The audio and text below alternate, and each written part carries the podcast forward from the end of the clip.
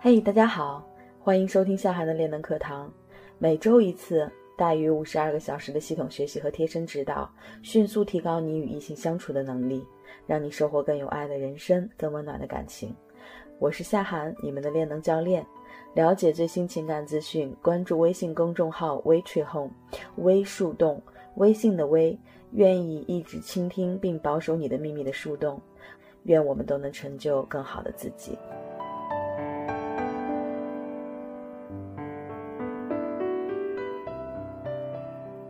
今天呢是微树洞练能基础知识系列课程的第一节，我们主要讲一讲什么是 MV，什么是 PU。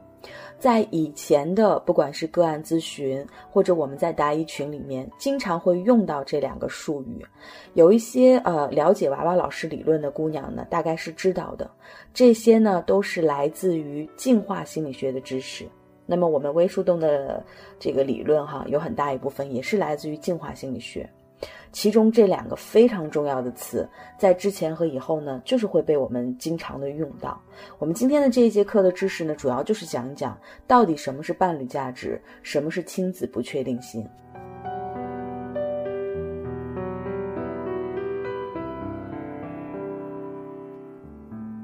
首先呢，我想邀请大家和我一起想象一下远古时代咱们的祖先们的生活，他们一定是生火取暖，对吧？猎手捕食，采集坚果、草莓、香草，而且他们要避免猛兽和敌人的追捕。假如呢，我们的女性祖先选择的伴侣呢，是一个不能够提供生活资源、风流而且懒惰，同时呢，呃，还缺乏猎捕技巧、喜欢虐待女人的人作为伴侣，那么你想一想，我们女性祖先的生存将多么的举步维艰。那么他们的繁殖的可能性呢，也应该是十分渺茫的，包括抚养子女、抚养后代成长的可能性。相反呢，一个能够提供丰富的生活资源、勇于保护妻儿，并且愿意为家庭投入更多时间和精力的配偶呢，对于女性祖先来说，就应该是一个很大的支持了。也正是由于我们女性祖先明智的选择伴侣，才获得了这种生存和繁衍上的优势。那么，作为进化过程中的胜利者的后代，现代人类呢，也继承了一系列特殊的择偶的偏好。就是说呢，这样一系列的择偶的偏好，它不是个体的特殊性，而是群体的共有性。它就作为基因。已经预设在了我们每个人的身体里，成为了我们在选择伴侣的时候的一种潜意识。那么今天我们要聊的这两个指标，一个是伴侣价值 MV，还有一个就是 PU。那么也是作为一个呃择偶偏好的基因预设在我们每个人的身体里的。那么对于爱情来说呢，这两个值的影响呢是十分巨大的。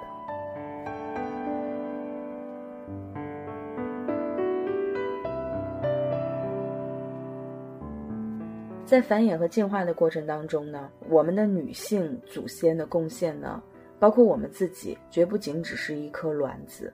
人类亲代投资的关键阶段呢，比方说受孕呀、怀孕的过程，都是发生在女人的体内的。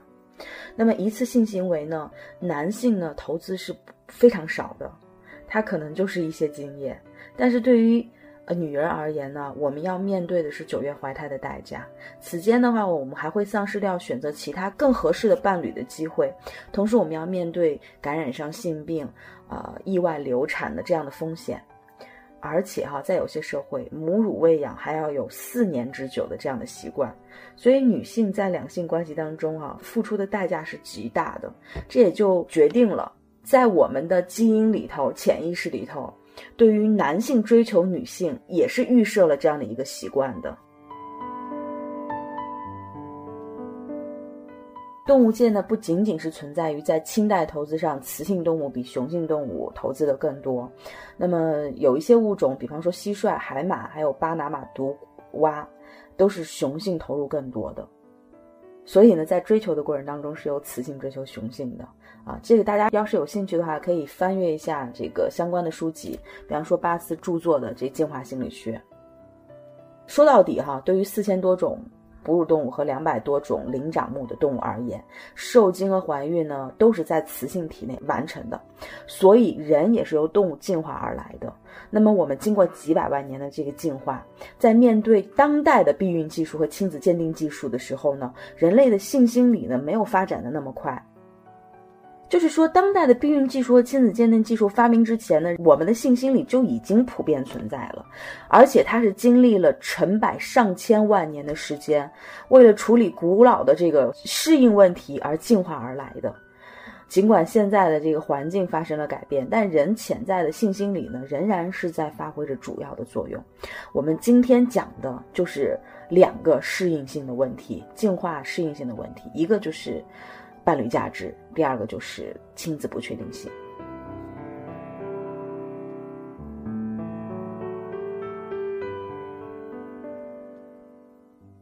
那么，我们首先来讲一下什么是伴侣价值。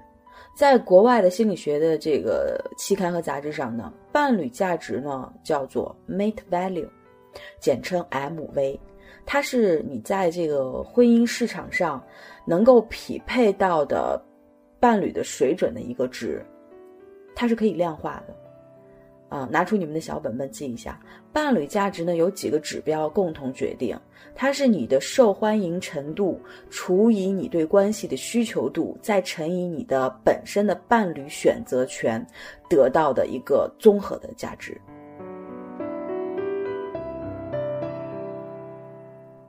一般来说呢。男性的伴侣价值 MV，它是由财富、社会地位、年龄、身高、长相、恋能、智商、性能力、长期承诺组成的。而女性的 MV 呢，它是由年龄、长相、恋能、身材、身高、罩杯、学历、工作、家庭环境、价值观组成的。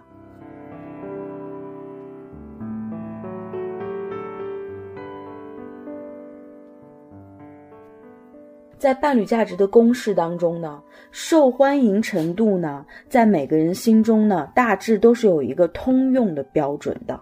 比方说，我刚才说的男性的 MV，一个男人他有钱、有社会地位，年龄不是非常的大，呃，身高属于正常偏上的范围。啊，长相也很好，并且有很高的情商和恋能，智商也非常的高，而且有很棒的性能力，同时愿意给你长期承诺，就是婚姻的承诺，一对一的承诺。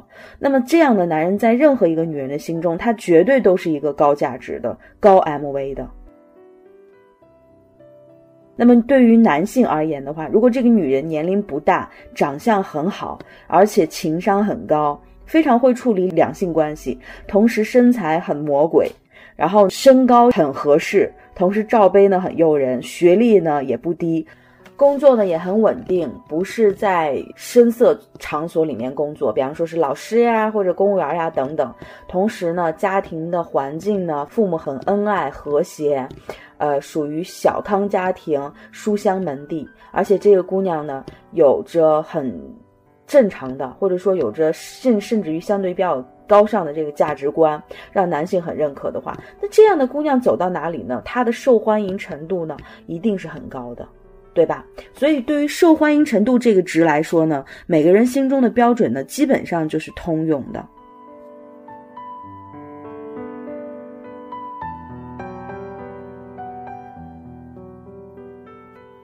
接下来我们说第二个值，需求度。需求度是什么呢？就是谁更需要谁，谁更离不开谁，谁更不能没有谁。那么在这里特别要区分一下需求度和好感度啊。我在这个恋能基础系列课程里面会有这样的一课。那么我们今天再举个例子来说一说什么是需求度。比方说，你是一个服装店的老板，这边来了两个顾客。同时呢，先后脚都看上了你店里头新打版的一件衬衫。那么第一位顾客进来之后呢，啊，看到衬衫说：“呀，这件衬衫真好看，我一直想找这一件衬衫，简直就是梦寐以求的样子。快来让我试一试。”然后他很欣喜的上身试了之后呢，左比右比，在镜子跟前左看右看，都舍不得脱掉这件衣服，然后跟你说：“我太喜欢这件衣服了，啊，我今天一定要把它买下来，谁都别跟我抢。”第二个顾客进到你店里之后呢，抬眼看了看这个衬衫，说：“哎，这衬衫样子不错哈，我想上身试一下，还没有这样的衣服，也不知道可不可以挑战成功。”那么这两个顾客在你心中，就是他们对于这件服装的需求度，就决定了他在你心中的一个位置，也决定了接下来他在你这里能够获得到的讨价还价的余地有多大。那么这就是需求度。